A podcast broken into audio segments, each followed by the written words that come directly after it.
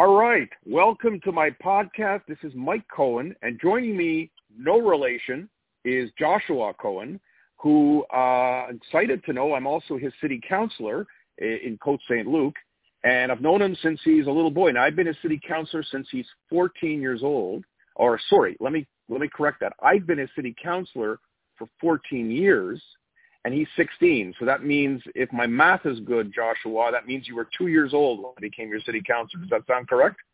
Yep. All right, perfect. So we're off to a good start. So uh, Joshua, very exciting news. It's not often that uh, a young Jewish boy from Côte St. Luc gets drafted into the Quebec Major Junior Hockey League. Yet um, on Saturday, June the 6th, that's exactly what happened to you. Joshua, tell us, how did this all happen and who were you drafted by? I was uh, drafted by the uh, Blainville Armada. You know, all this, you know, it was uh, being televised, and uh, when I uh, found out that I that that I was going to be drafted by the Armada, I was, you know, I saw my name up on the screen, and I was ecstatic. I was just so amazed that uh, my dream finally came true, and that I, I I would be in Armada. And you know, they uh, called me before the draft, and they were interviewing me, and uh, I found well, we found that the interviews went that the interviews that I had with them went very well. And you know, I was just so happy with the end result being that I got drafted by them. Now, Joshua, you're heading into grade 11 in Bialik during a year of COVID, so we don't even know if you're going to be in class. Uh, you've been playing hockey since you're a very young uh, young kid. Uh, so the uh, the Blainville Boisbriand Armada, of course, are in the Quebec Major Junior Hockey League, a really a really top team, not far from Montreal uh, which is which is nice. You sort of got drafted by a hometown team. Now, of course, the first thing I ask you is we don't even know if there's going to be a season next year, right? That's the first thing. Yep. So, I mean, what do, what do you think is going to happen? From my perspective, uh, I think that that there will be a season, but it will uh, start eventually late, and um, because we might play a three on three, four on four, or five, maybe even a five on five. I'm really not sure. I'm not really good at you know estimating as as, as to what's going to, going to happen, but uh, my guess is that we would just go back sort of in the middle of the season of next year, just playing a five on five, and maybe they would uh, you know change change up the helmets, having everyone wear uh, you know just the whole fishbowl on their face. I'm not even sure, but uh, hopefully we just get back to it because I'm excited to go back. Uh, now, Joshua, uh, first and foremost, you you have to make the team. So, I mean, uh, you were drafted, I believe, in the ninth round uh, by the uh, Armada. So, uh, would you do you believe uh, at the age of 16 you'd be ready to play in the in the in the as they call it the queue, or uh, you've, you've got a couple of years ahead of you? There's really no rush.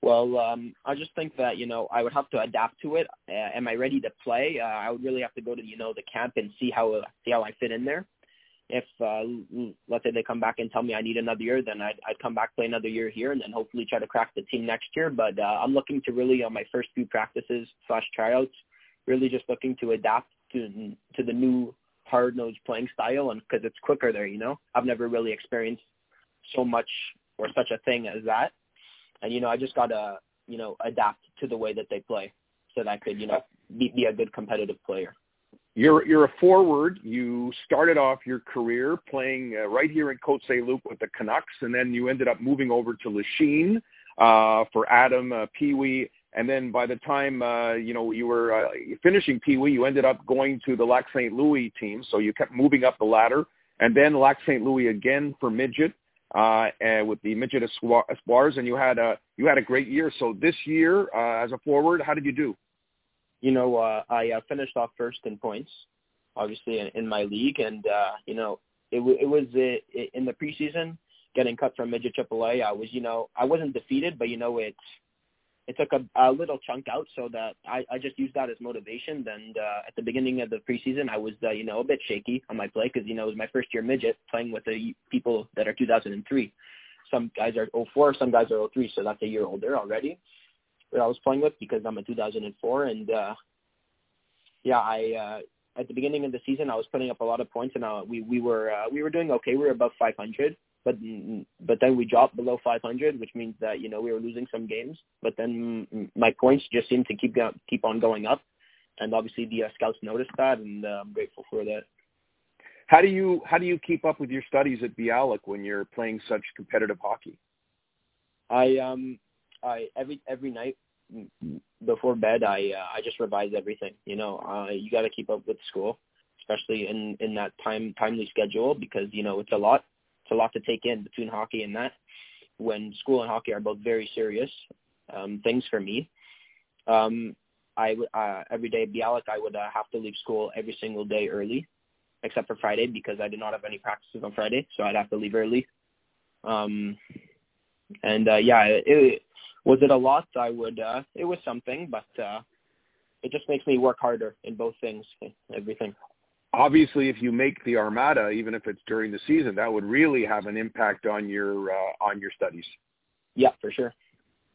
Uh, what is your goal? I mean, what is your goal? Would you like to uh, parlay your time if you make it to the Q to get a, a U.S. scholarship? Uh, and and and do you do you personally want to and believe that you could make the NHL one day?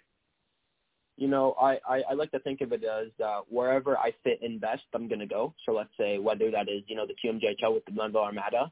If I fit in well there, uh, by all means, I'm going to go whether it be college, I'll, I'll go there if I fit in better. It's wherever I, you know, I, I feel best and I feel it fit in. And um, my dream has has always been to, you know, play the QMJHL right before the NHL. And uh, I do feel like I have the chance. You know, not a lot of people say that, but uh, I feel like if I work hard enough and you know, if it, if people notice me, I'll uh, I'll get there.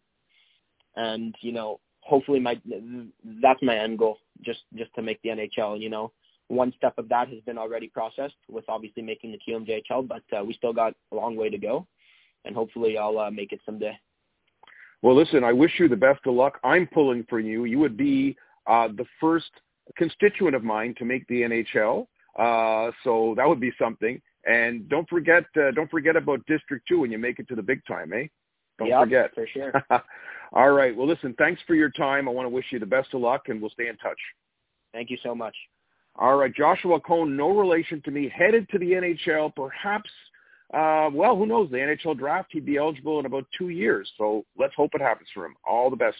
We'll be back with future podcasts with future individuals like Joshua Cohen to highlight. Thank you.